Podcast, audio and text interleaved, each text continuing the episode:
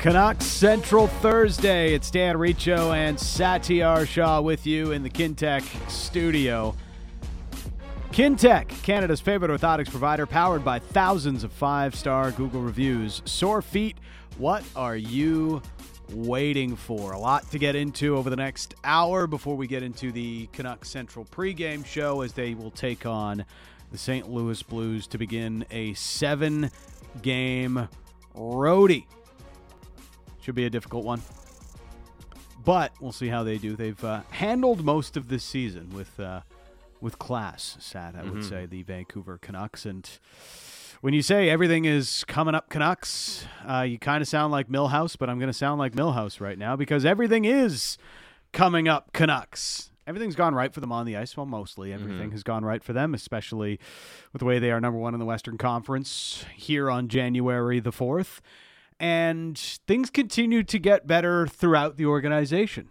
We saw Jonathan Lekkerimaki score another two goals today, leading Sweden to the World Junior Hockey Championship final on home soil. And you start to look at it, and yeah, they've only got the three prospects all on Team Sweden in this World Junior Championship, but like even the prospect pool is looking a lot better today than it did when Jim Rutherford and Patrick Allvin first took over this ship. Oh, I mean, no kidding. And uh, you know, you're right. It's only three at, at this tournament, uh, but they're all having a pretty big impact, especially like Karamaki. But Willander's look good. Pettersson's look decent. So I mean, they they've shown some quality with those three players, right? So you feel good about all three of them, especially the Karamaki. Uh, Hunter Brzustewicz too uh, leads the OHL in scoring. Yes. Uh, and obviously, he's been shooting up the ranks as a right-handed defenseman prospect. And you look at a guy like Arshdeep Bains in Abbotsford, the Yep. success he's having already. So you start looking at some of the guys they've drafted, some of the guys they've signed as free agents. Nils Åman's graduated now; he's playing on the big club, right? But yeah, the it, it's looking a lot better than it did a few years ago. And it's not like say a top ten in the league prospect pool, No. but it's respectable. Yeah. No, they've gone from basically like bottom three or four in the league and have jumped it up to maybe middle of the pack if you want to be really optimistic about it, glass half full about it, but probably somewhere in the 18 to 22 ish range sort of thing, like a little bit below the middle of the pack, maybe is is where you would set them up. And I'm sure once the World Juniors are over, all the big prospect uh, websites and and prognosticators are going to have their lists, their updated lists, and what each organization looks like. But it's been an incredible jump, and you know, probably the one that has moved it the most is Lekkerimaki Mm. because you know after the season he had last year, and there's a lot more negativity around the player. You're starting to wonder, oh, did the Canucks miss on this guy? He really had a difficult age eight draft plus one season, and now the way that he's played in the SHL, he may end up being best forward of the World Junior Championships here, depending on how uh, that final goes. His star has grown incredibly over mm-hmm. the last not even six months since we began the hockey season this year. My only question about him now, honestly, is how will he adjust to North American ice Yeah. and that style of play? And how long does that take? Yeah. You that's kind of my question, right? And is he going to be able to handle that uh, more immediate pressure? And is he going to be able to excel enough along the boards and those critical areas for him to gain the trust to play high level? It's one thing to make it to the NHL and, and do what Hoglander's doing. Yeah. Another to like break through and then be a legitimate top six player. And it's overcoming some of the challenges a guy like Hoglander has, or just being so overwhelming with, with your ability to score. And his shot is like plus plus. Like Yeah. he's got a real plus plus Well, release you know, and uh, shot on the on the Hoglander comparison. Like Hoglander, as much as he scored pretty well this year, doesn't have that kind of a shot. Like Not even close. Lekkerimaki, I mean, yes, here in this World Junior Championship, even in the SHL, he's a guy that can score from distance, Mm-hmm. and uh, those guys just don't grow on trees in the NHL. No, and he's smart. He, he's really good at. You saw a couple of chances he had even in this game. Uh, the way he, he dips in and dips out, changes the angle of his shot. Like he's very He had deceptive. nine shot attempts in this game. Yeah, he's very deceptive with his shot too. You're right, a high volume shooter, which is something you like. He's aggressive in getting that shot off, and he shoots in a variety of ways. You saw uh, the slap shot he scored on, an absolute rocket. So Yeah. he has that in his arsenal. It's not just a wrist shot. It's not just a snapshot. Like he's he's got really wonderful hands. He's a guy, to your point. He has a ceiling that makes a prospect pool more interesting. Him Yes. and Willander, I'd say as well. I mean, he's progressing too, and it's going to take some time. But obviously, if he's a top four, top pairing potential right hand defenseman who can skate and play physical the way he can, like that's a, a real big find. But if Mackey hits on everything, he can be a high level goal scorer. Like Yeah. we're talking 30 goals plus in the NHL. And when you have a prospect like that in your midst, well, it does really uh, lift the entire tide, so to speak. It's uh, it's really impressive to see how he's progressed, and it's kind of the player that the Canucks are looking for. Right now, he's not going to be here for a couple of years, but you know, what are the types of players that um, you want to find in the first round of the draft? The easy answer is center or right shot D. But if you can find a goal scoring winger, I think that is also something that is uh, difficult to find outside of the NHL draft because those guys they tend to not come all that easily available, and uh, we'll see what happens with Sam Reinhart and and uh, William Nylander. But it looks like those guys are both going to end up staying with their teams to really drive home the point. Goal scoring wingers, as much as we say wingers don't have the same value as they used to, guys that really drive play and score, goal scorers, they'll still have lots of value around the league. That, and also the fact that he might come in on an entry level contract Yeah. at some point over that course, whether it's year two of the end, like year three of it, or whatever it is. But when he's going to be cheap and controllable, Yeah. essentially, he's going to come into a lineup where hopefully you have Pettersson signed up. You still have your other big guys, Hronek potentially signed up. You're going to need to have players contribute on entry level, low level contracts, but also at a high level. Yeah. And if him and Willander in a few years, now when the team is entering that next window potentially or extending the window, they're the guys that can maybe put your team over the top or continue or that window a bit longer, for instance, right? I mean, they're going to be real critical uh, pieces here, and they need both to hit. That if they hit, like we are talking about this team being able to extend that window. One of the things about uh, Willander, it, and look, it is, uh, I guess, somewhat subjective, and it is in the eye of the beholder because I know there are some uh, prospect experts that aren't totally in love with Willander's game. They might prefer, you know, his Swedish teammate Axel Sandin Pellikka over over Tom Willander, um, but based on his production at BC so far and what you've seen from Hunter Brzustewicz, I don't think it's all that crazy to say the Canucks have two defense, like two of the higher value defense prospects that are prospects and currently outside of the NHL. Two of the best, most coveted, valuable defensemen that are outside of the NHL. Now, you know, Brandt Clarke is probably number one on that list. He just got called up by the LA Kings. He's probably coming off of that prospect ranking. Um, the Ducks, they've got Olen Zellweger and Tristan Luneau. Um, but I think you can look through a lot of those lists and a lot of teams in the NHL and their top prospects, and you might say Willander and Brzustewicz might stack up pretty much against any other team's top D prospects in the entire NHL. You mentioned Olen Zellweger. He was also a second round pick, a Yeah. bit higher uh, in 2021, Yeah. but he was a second round pick too, right? And now he's one of the most coveted defensemen Yeah. not in the National Hockey League, right? Brzustewicz, we'll see. Like you know, ultimately, if he can continue that type of He leads the OHL in points. He- he does. His draft plus one season. no, no. What I mean is like, uh, like d- down the road, like is he going to yeah. be this like top four defenseman for you? Like, it's is he? still hard to project what he could be at the NHL. yeah, level. and is he a guy who um, can put up points, but can he play the all around game and everything? Yeah. So I'm just not getting like I'm get overly hyped. You got to keep an even keel over the prospects, right? And be and be encouraged. But I it's- mean- it's, like last year with Lekkerimaki. Yeah. La- eh, last year with Lekkerimaki, yeah. It was last year. I think people got way too down on Yeah. Lekkerimaki last year, and are you going to get way too up on Hunter Brzustewicz after this season? That That's kind of how I am at Yeah. where I'm at, but I'm very encouraged, right? And to your point, now you can look at the prospect pool and say, hey, they got two defensemen who could be two of the better defensemen, not in the National Hockey League. Yeah. Especially as right-handed defensemen. And when you start looking at again extending that window we, we talk about, and also having the types of hitting the types of home runs you need to hit to be able to extend that window and truly contend longer, you need to get second round picks that contribute. the last time this Canucks team had a second round pick to play at a high level is their netminder, Yeah. Thatcher Demko. And the other one would be Hoglander. Yeah, but I mean, But- high, I'm talking about like star Yeah, level, high yeah. level, impact level. Yeah. Because most teams, especially top top teams, end up having those guys. Yeah. Right. Vegas has got them. Um, Tampa certainly has found guys outside of the the first round that have hit pretty high for them.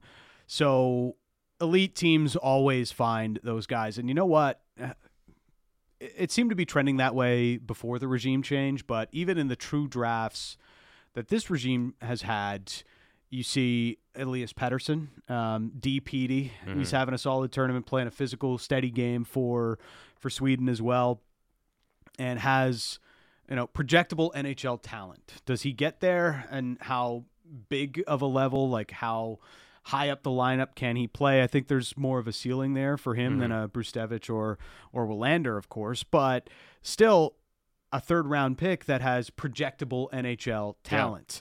Uh, Kirill Kudryavtsev was a seventh round selection for this team, was one of the finalists for OHL Defenseman of the Year last year. He's got 27 points already in the O this year, so his points per game is up from where it was a year ago and could be projecting uh, as OHL Defenseman of the Year finalist again they might have two of the three OHL defenseman finalists of the year if uh, you really want to get super excited and optimistic about it. It's maybe a bit of a long shot on Kudryavtsev to do it again, but Brzustewicz leading the league in points feels like a shoe in at this point for that uh, type of award.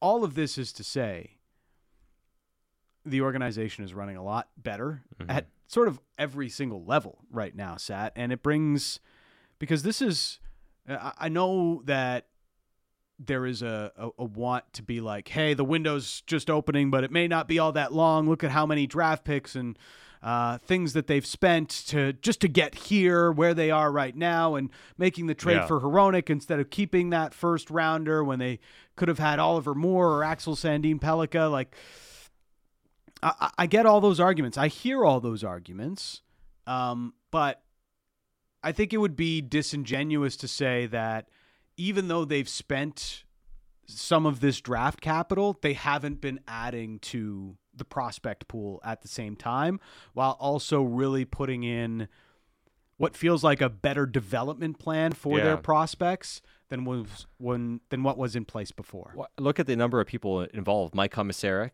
Yeah. for instance, you know, Chris Higgins and how closely he's been working with all these guys. But then you go overseas, you have guys uh, like Samuelsson, who's been working uh, with players as well. So you, you start going through it and you're like, okay, well, they, they've, they've added a lot more people into the developmental program, Yeah. right? And they have more voices that can help these players out. And especially with how they've invested in Abbotsford, particularly, that's really become like a real strong foundational base for them to be able to work with players so closely and get the Sedins involved to get there to work with these guys and get that type of interaction with players. Like it goes a long way. Yeah. And part of the reason you're seeing Hoglander, and I know you've mentioned this, like you can attribute him as a developmental success story to For this regime, Yeah. yeah. because of how they work with him last year, what he's doing now, for instance, and you hope to see the same type of returns with Vasily Podkolzin Yeah. right? And I, I know Filip Johansson hasn't done anything spectacular yet, but you still talk to people with the team; they still like him, and there's a thought that maybe later in the year, and next year, that he can still maybe find something. And they're working very hard with these players, right? And it's already showing some strong dividends, and that should give you at least the hope that if the players don't work, it's not going to be because they didn't have the opportunity. Yeah. It's not going to be because they didn't have the right support system. It's going to be because they just couldn't make it. And if you can create that environment, you're gonna you're ahead of the game. And sometimes it just comes down to the guy, right? Yeah. Like whoever that is.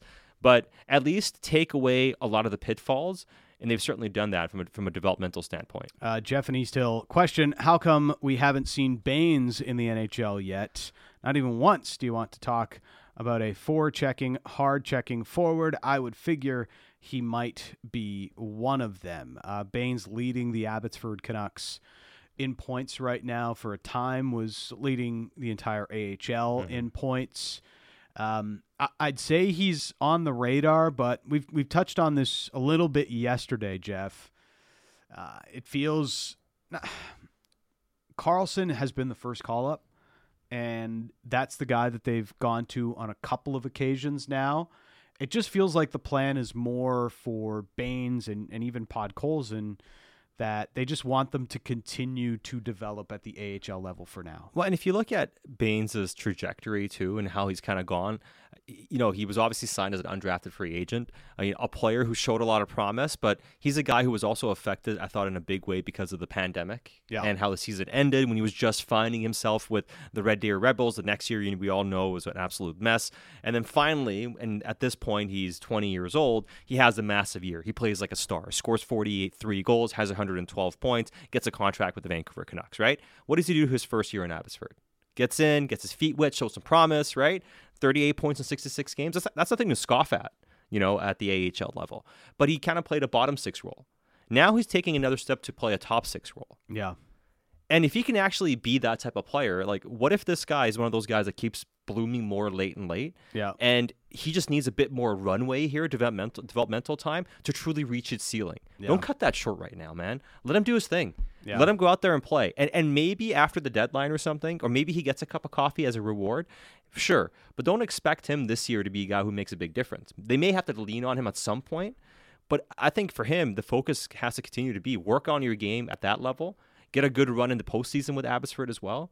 And then next year, now he's in training camp, he's a legitimate candidate to make the team. Yeah. And next year, maybe not only does he make the team, maybe he carves out a role for himself, right? But I, I think you need to give him more runway here to s- still grow as a player. 27 points in 27 games, fantastic. Yeah. But can he get to 60 games with 60 points? And then what is he? What type of player could he be when he has the details he has, and also the production he might have?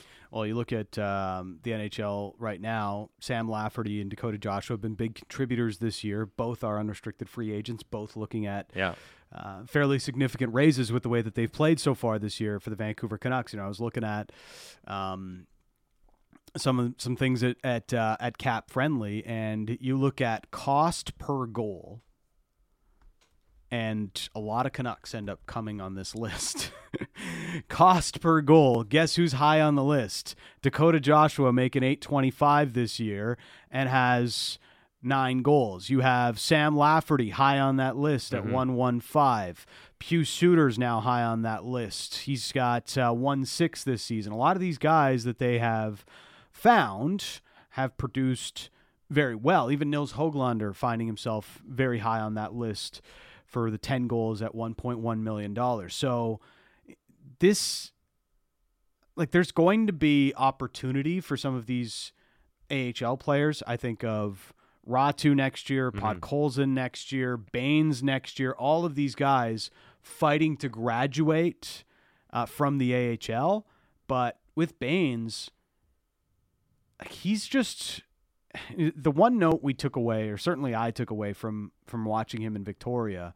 Uh, dog on a bone, he Yeah. has that mentality. Is fighting for everything that he's going to get, and I think they love that about him Mhm. and that mentality that he has as a player.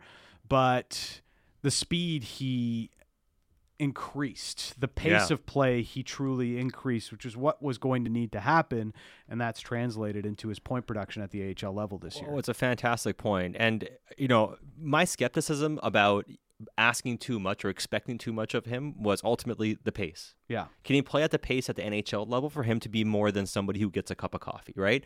Can he be more than a PDG type? yeah, And I don't mean that as a diss, right? And and again, we've given PDG his love for what he's done this year, two year contract and all that, but he's 30 years old now. Like he is what he is, Yeah. right? Like a depth type of player that can help you out, but lacks the, the type of pace and overall ability to really be an everyday high level player for an extended period of time. Mm-hmm. And there's nothing wrong with being that type of guy as a career. Like it's great, but it was about the pace. And I still think he can he can he, sh- he can and has to get a little bit quicker. But now the gap's closed to a point where, yeah, with one more off season, maybe he's there. yeah. You know, and and that just it's a huge testament to his work ethic and the organization with how they've worked with him as well. Uh, more questions coming in at the Dunbar Lumber text message inbox. Derek from Maple Ridge. Um, what's the update on Jett Woo? Wondering how he's progressed this year. Haven't heard much about him lately. Yeah, I mean, I, th- I think Jett Woo is what he is at this point, which is you know a depth AHL, NHL defenseman. AHL defenseman. Yeah. And uh, is he ever going to play NHL games? I mean, he has an NHL contract. Maybe injuries hit. Maybe at some point he develops and maybe he needs to be the Guillaume Brisebois where he's 24, 25 and perhaps finally, you know, can get there. But he's not anywhere near you considering him being an option for the team. Yeah. He's a right shot and was drafted in the second round. I feel like NHL games are somewhere in his future because he has progressed. Like you, you talk to people around yeah. the team, they've been pleased with how he's continued to progress and he's quieted his game down and sort of realizing where he's going to have to improve in order to have a chance at playing NHL games, but uh, still lower on the depth chart right now. The Canucks would have to have a few right shot uh, injuries in order for Jett Woo to be on the radar for a call up and play some NHL games. Yeah. Because I, you know, he's still probably behind even Cole McWard, right? Yeah. So, you know, th- there'd have to be a, a, couple of injuries before Jett Woo gets the call. And I think a guy who deserves a bit of a shout out, and now he's missed some games too this year, but is Max Sasson. Yeah you know, every time I watch him play, smart player, knows what to do, decent speed, decent size. Behind Lekkerimaki, he was um, probably the biggest standout forward at Dev Camp yeah. in the summer for I, me. Now he's a little bit older, so yeah. I took it with a of course a bit of a grain of salt. Uh, yeah. but still was impressive. Yeah, he has 16 points in 22 games in Abbotsford, nine goals. Yeah, scoring a little bit, smart player. Um, uh, he's he's dependable. He's good as a two way guy. Like I think he's a guy that pe- people have slept on quite a bit, and you know, you're not hearing much about him, but it wouldn't shock me if you just start seeing him play games at some point. Like uh, th- there could be something there in terms of a depth role down the road with Max Sasson as well. Another uh, college free agent signing uh, by this team. Uh, this comment on Brzustewicz, third pick, third round pick, and World Junior Camp snub. Hunter's got a chip on his shoulder in a good way. I think it says a lot about him as a person. He's uh, definitely talked about that after he was uh, drafted mm-hmm. and uh, continues to play like it by leading uh, the AHL or sorry the OHL in points so far this year. And quickly, uh, we would be remiss by not mentioning Artur Silovs and also Nikita Tolopilo to some degree yes. as uh, the, the goaltending prospects too. The goaltending pool is uh, it's deep for the Vancouver Canucks right now. Yeah, a couple of guys, a couple of guys cooking. So it's a bit of an assessment on the Canucks prospect pool on the back of Jonathan Lekkerimaki scoring a couple of goals in uh, in the World Junior semifinal and helping Sweden into the final. And he's got a real shot at being player of the tournament right now, alongside some of those uh, some of those American players that have uh, stood out as well. So it's been a really good year for for Jonathan Lekkerimaki. And as we talked earlier this week, probably a guy that uh, if he's not in Abbotsford by the end of the year, he's uh, in training camp next year and likely on this side of the pond for next season. We've got a lot still to get to. Ken Daneyko is going to join us. And of course, we'll dive into the matchup with the St. Louis Blues as the pregame gets going after 4 o'clock. It's Dan Riccio, Satiar Shah. You're listening to Canuck Central.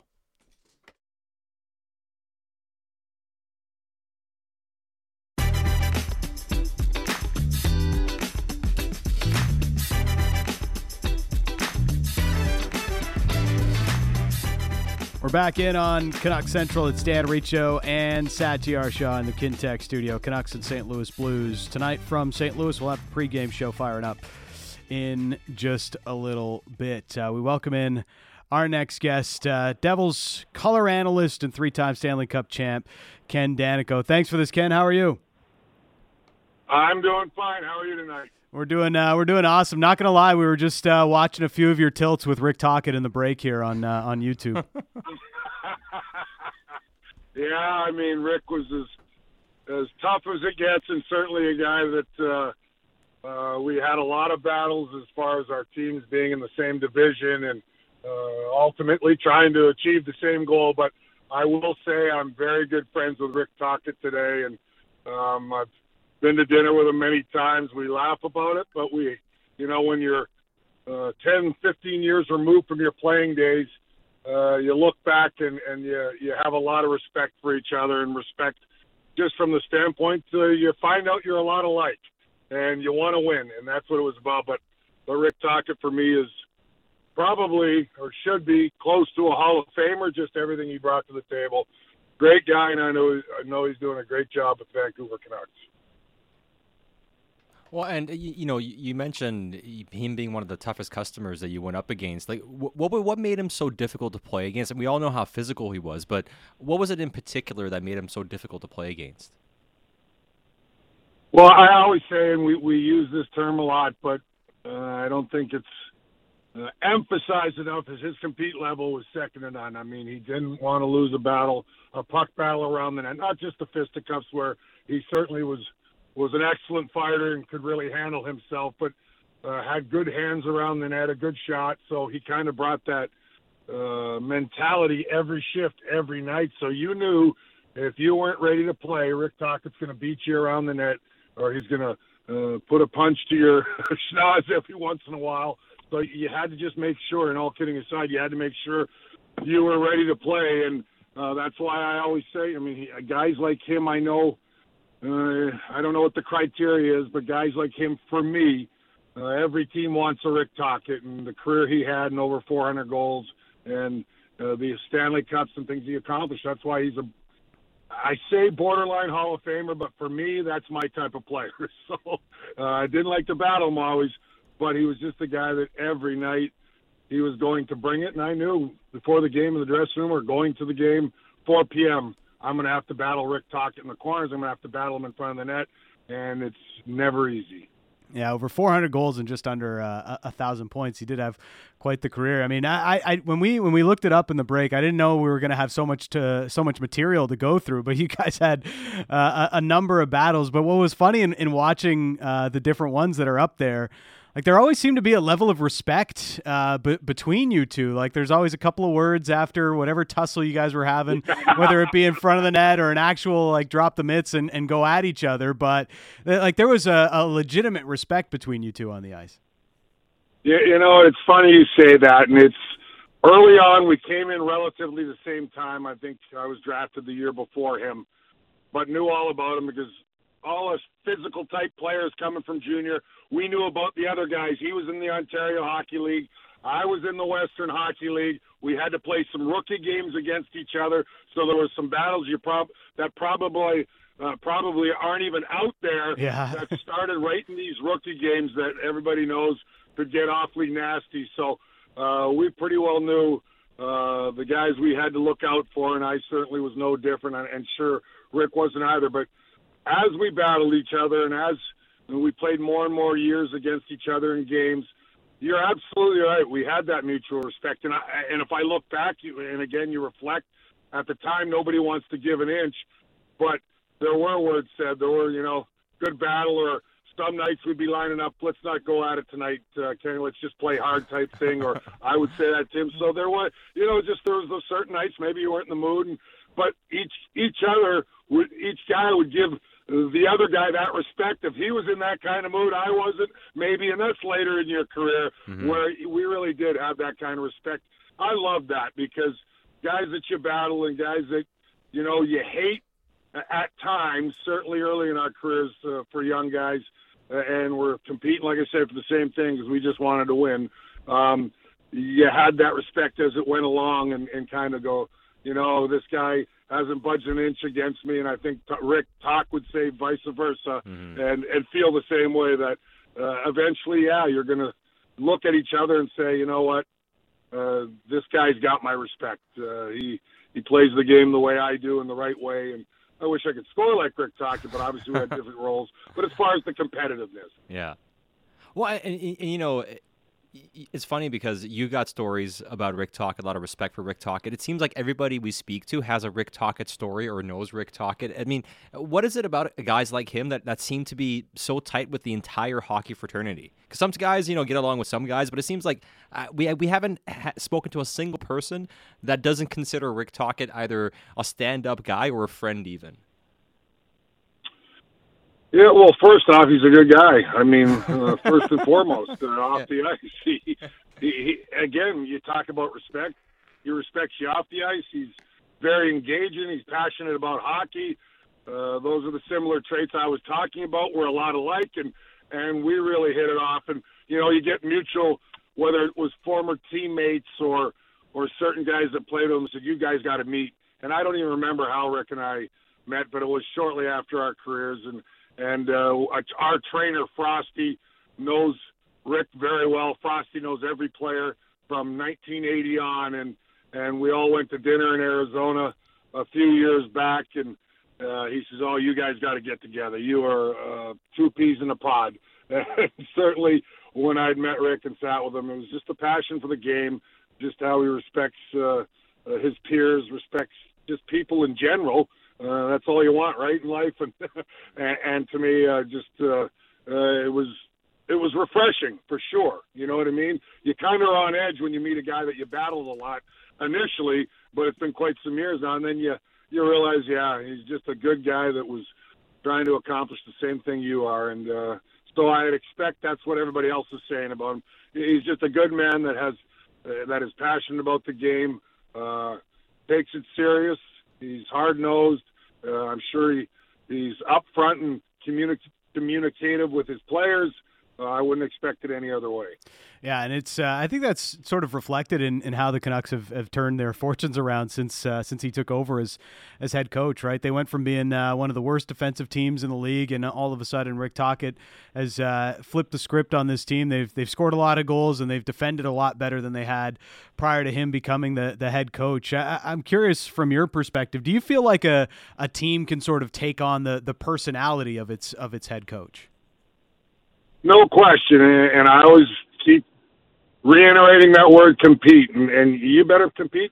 If if you're coached by Rick Tocchet, you're not going to get the ice you expect or want or demand along the way. And I, I know you can say that about a lot of coaches, but some guys, uh, it, it, you just know it more so. I mean, his demeanor, uh, and again, you look at him behind the bench or in practice. I'm sure players are uh, you have a little fear of Rick Tocchet. You respect him, but you have some fear, and that's a good thing uh, from player to coach perspective. I, I know the coaches that I had a little fear of and uh, respected that I wanted to produce and prove to them every night that uh, I'm worthy to play, worthy to be in the lineup, worthy uh, to get ice time, and and I, I would imagine that's something that's changed uh, once Rick Tocchet got accustomed to his players and the team and surroundings.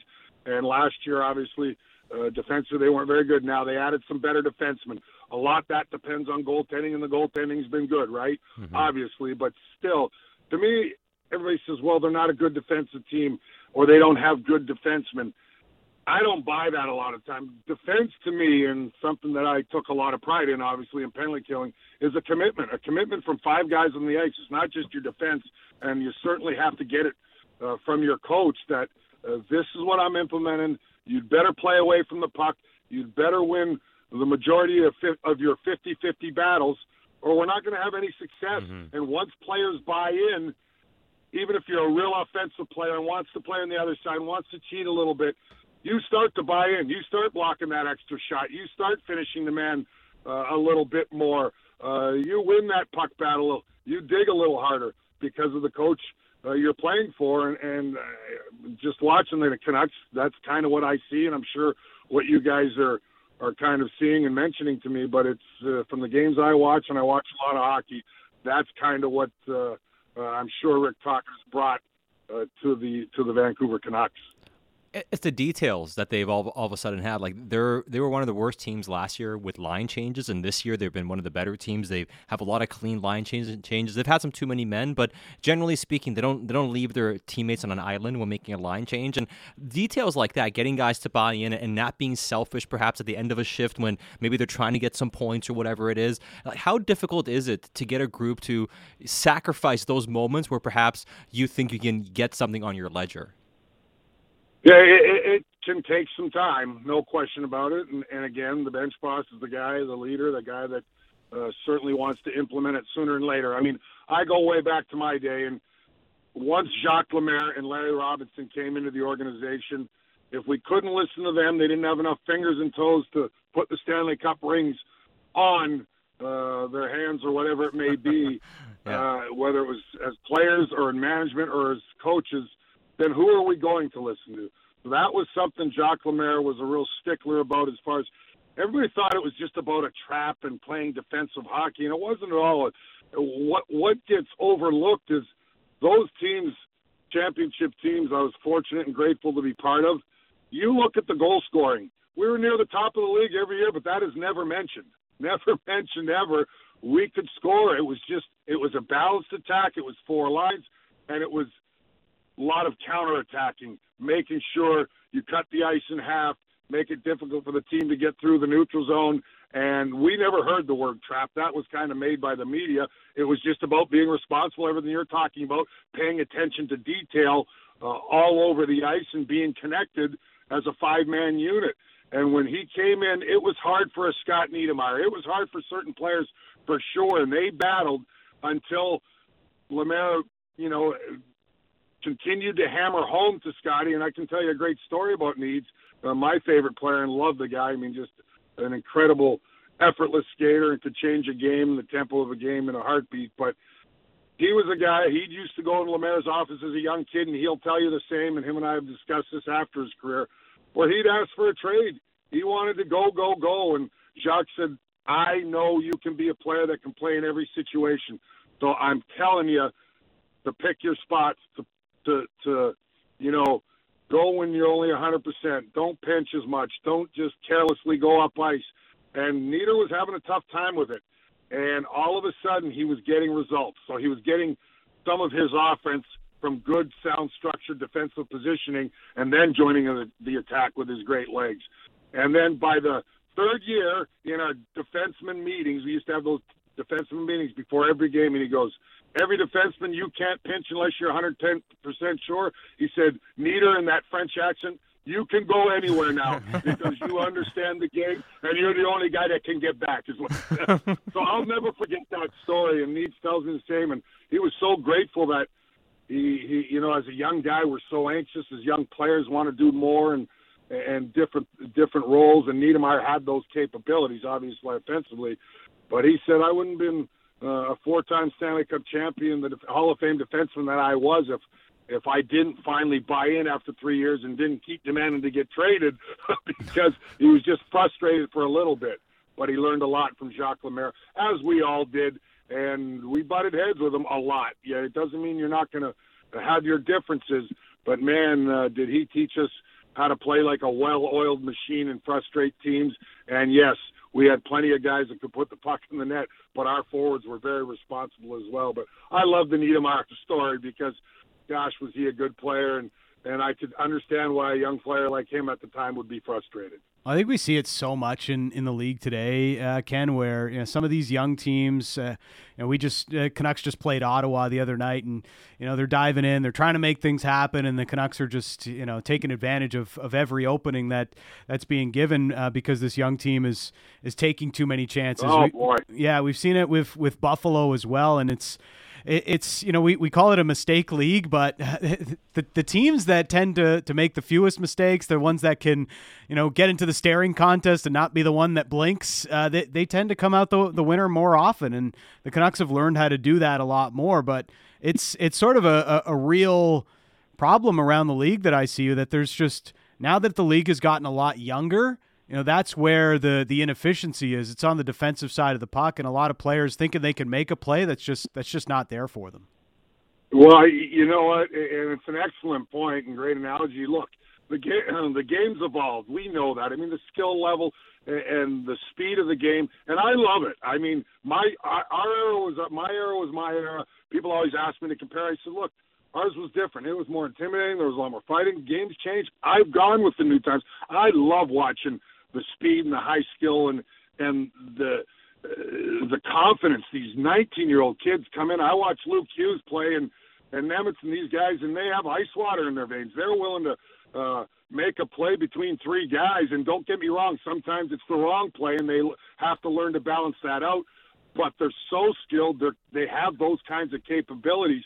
But the more things change, the more they stay the same as far as winning consistently. You still have to play away from the play, play defensively. And if you get your top players to buy into that, that's the key. You get Pettersson and Millers and, and Quinn Hughes is buying in that we, we've got to play a 200 foot game and play smart. And it seems that's kind of what um, Rick Tocchet is preaching, and, and it's no different throughout the league because uh, you got to get these young guys and, and your veterans to buy into that. That we're going to have success this way, and you're still going to mm-hmm. be able to create and make plays and get your points along the way. And and once you once you do that, you have your top guys buy in. You become a very dangerous team. You look at the Stanley Cup champion Vegas Golden Knights last year, big, strong, talented, but boy were they tough to get in front of the net. Were they not? in the yeah. middle of the ice in all three zones, and thus why they won. But they had that skill and speed you still need mm-hmm. in today's game to kind of be that perfect team. That's what they were to me. And they reminded me, that's why I say the more things change, the more they stay the same. They reminded me almost identical to my 1995 Devils team that swept the mighty Detroit Red Wings in the Stanley Cup Finals, who were heavily mm-hmm. favored. Is they had four balanced line lines, big defensemen, six guys that could go out there and and move the puck, get involved in the play. A nice mixture with the speed of a young Niedermayer that I I talked about and and had the grit. But we it, it was very similar to today's game with uh, maybe a little more pace the way it's played, but uh, that's the part where I say it does stay the ch- stay the same. And I think most coaches in today's game will tell you that. And the balance for coaches is you don't want to stifle players' creativity mm-hmm. and making plays and and doing some of those special things. So many guys that fourth liners can do today that couldn't do back in the 80s and 90s. You want to continue to have them improve and develop but it's it's figuring out that fine line, that balance. You mentioned Ottawa. We just were in Ottawa as well about 10 days ago, and I'm going, this team is way too good, way mm. too talented, and we beat them pretty handily as well. And it was exactly what you're saying. They just leave too much of the middle of the ice home. They don't have that team commitment from five guys yet. Once they figure that out, that team is, should be good, should be dangerous, and to me, it's again a commitment because everybody hard work, playing in the right spots, not cheating uh, on the wrong side of the puck, and going for you know uh, when you're down low and it's a three on two and you're trying to look for a breakout pass, so you're cheating outside the blue line. All those little detailed things it's just a commitment. Everybody's capable of it. I know some players are mm-hmm. better defensively than others, but everybody is capable of it. And teams like Buffalo and Ottawa, for me, are the, you, you nailed it. it, it I love their talent, love their skill. Once they all buy in, I, I think and figure it out, they're going to be a really good hockey team you mentioned your Devils, winners of four of their last five games, coming off a victory, playing Chicago tonight, but also playing Vancouver on Saturday. And we know what happened last time these two teams met. But one thing that I was tracking this year with this Devils team was a lot of uh, you know changes on the blue line, and not you know not the same veterans on the back mm-hmm. end. It's going to take some time for those guys to come together. Are they coming together more uh, as a blue line and their overall team game? Well, it's getting better. I mean, overall, they've given up way too many goals. They're they're near the bottom, and that goes hand in hand. And I'm not going to just beat up on the goaltenders because so many people do throughout the league on teams. Yeah, their numbers aren't good enough at times. They have not been consistent enough. Uh, Vitek's been good uh, in spots and stretches. Last year, he was better, and he knows it, and he's got to get to that level. Nico Daws, a young guy that's come in, and Akira Schmid, who without him, the Devils don't beat the Rangers in the first round, is still a young kid learning. So they felt he needs some more nurturing uh, down on the AHL affiliate in Utica. So they bring Daws up, a guy that they believe has a bright future. Hadn't played in the NHL for a couple of seasons. He was rushed into action with all the injuries they had a couple of seasons ago, but it looks like he's ready to take that next step. He's only played a couple of games and he's been pretty solid in them. He's won both. So they're trying to figure that out. But with that, yes, they have three young defensemen. Nemec, though, for 19 years old, is going to be that two-way guy that might right now be our best all-around defenseman because he does take care of the details and, and the defensive part of it, which is amazing for a 19-year-old, and he's played extremely well. Will there be learning curves along the way? Absolutely. Luke Hughes, well, he reminds me of a young Scott Niedermayer, and I don't like to compare a lot or throw names around, but man, can he skate just like his brother Quinn, but in a great burst of speed, long stride and effortless uh, skating ability. It, it, he's is game changing, and he showed that in, in a late goal against Columbus when he went end to end.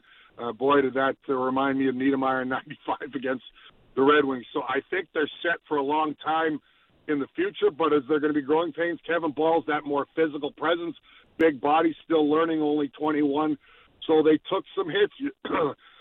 excuse me, you lose the Severson and the Graves, and that's because of a cap world. You couldn't keep them. Uh, the amount of money they got from Pittsburgh and Columbus, Severson actually signed with the Devils in a sign and trade. Uh, so it hasn't been as consistent. The continuity hasn't been quite there. But again, that's about the forwards too. For me, the young players in general, the young defensemen, have probably been our best defensemen at times. It's the veteran guys that have to get to that level again. They've been decent. The Marinos, Siegenthalers, uh, along the way. I think Colin Miller's been added a nice uh, role player. He's he, uh, a nice depth guy. He's played pretty well. But those guys have been a little inconsistent this year. Where once they get the last year, their level of play was excellent and just solid, and, and they've been pretty good. They're getting there again, guys, right now. But uh, once that goaltending gets a little better, they hope it does uh, consistently, and and the defense does their job in their own zone collectively with the forwards, they're going to be a dangerous team. They can put the puck in the net. We know that they've got tremendous speed, but that's where they have dipped this year. We knew it was going to be a lot tougher. I certainly did. I know the fans passionate in every every fan base. They just expect it to be smooth sailing after a 111, 112 point season, winning a playoff round. It just doesn't work that way. It's one step, two steps forward, one step back at times, and that's kind of been the challenge of ha- handling higher expectations so far for this team. But it looks like they're starting to round a little more into form. And let's not forget, they've ran into a ton of injuries this year. They've had Nico and Jack out together uh, yeah. for a stretch that really killed them. They've got Meier and Palat out now, and that's going to be tough. Those are two veteran guys they rely on. They both will be out this weekend as well, and I'm not sure the timeline and they're learning to deal with that. How to deal with guys when key players are out of their lineup, which last year they stayed relatively healthy as well. So a lot of factors in there. It's not an excuse, but it's a reality for a young team when you have injuries to key players as well. Ken, we could talk hockey all day with you, but we got to run. Thanks for this. My pleasure, guys. I could talk all day with you too, and nice to be on with you. But take care. Have a great evening. Uh, there is Ken Daneyko, three-time Stanley Cup champ and Devils color analyst. Uh, the Canucks Central pregame show, Canucks and Blues, coming up next on Sportsnet 650.